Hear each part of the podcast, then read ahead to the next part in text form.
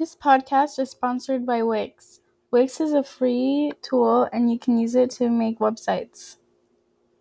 Anyways, let's get into this podcast. My name is Sarah Romero and I go to Five Forks Middle School and my teacher is Miss Seaman.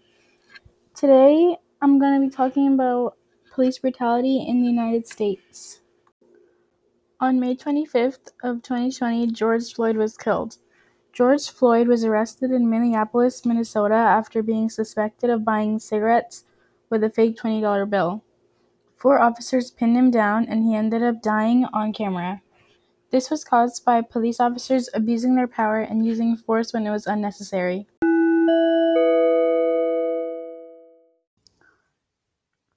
George Floyd was pinned onto the ground by 4 officers while he was handcuffed. And one of the officers had his knee on his neck, and that was what eventually killed him. George Floyd was not putting anyone's life in danger, especially since he was already handcuffed and subdued.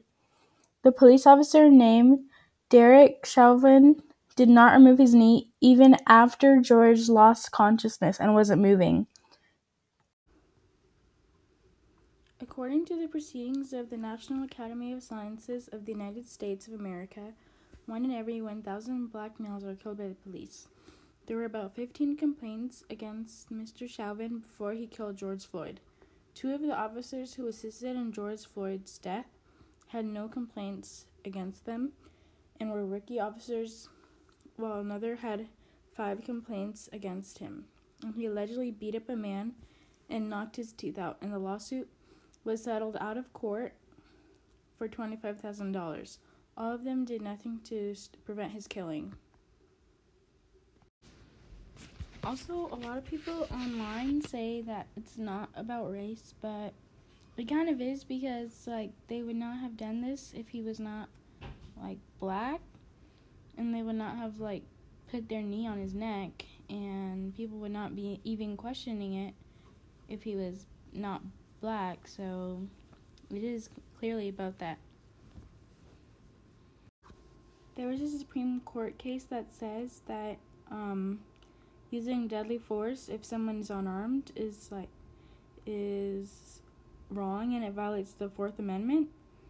So people tried to justify George Floyd's death because he had a fake $20 bill, and that is of course, that's, not good to have a fake $20 bill, but they should not have, killed him. So, yeah. Thank you for watching this podcast, and I hope to see you again sometime. My next episode will be coming soon, so please leave some suggestions, and make sure to keep watching my podcast in the future. Bye!